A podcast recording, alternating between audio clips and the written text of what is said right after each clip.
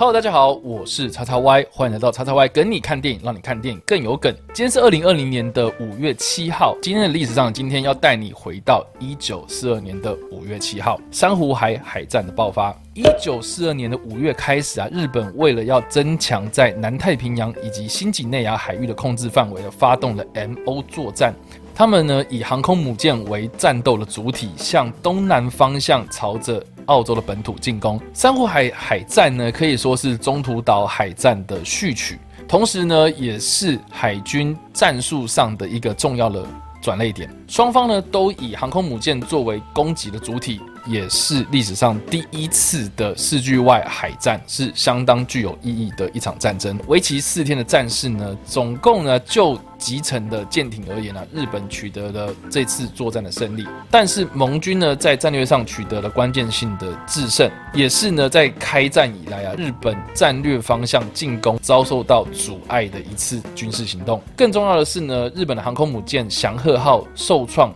让之后的中途岛海战，日本的军力大大的受损，也因此呢，多多少少影响了后续的中途岛海战的战局。大家如果想要了解更多有关珊瑚海海战这场战役的话，不妨呢把去年上映的《决战中途岛》再拿出来回味回味。虽然这部电影呢，大部分的篇幅是在描述中途岛海战这场战役，但是呢，前面也花了非常非常多的篇幅在描述中途岛开战之前的。珍珠港偷袭，或是三国海战，或是所罗门群岛等等的这些大大小小的战役哦。好了，以上就是今天的影片内容。如果喜欢这部影片，或是声音，或是想要阅读有关更多电影或是历史的相关资讯，别忘了按赞、追踪我的脸书粉丝团，以订阅我的 YouTube 频道、IG 以及各大声音平台哦。我是叉叉 Y，我们下次再见喽，拜拜。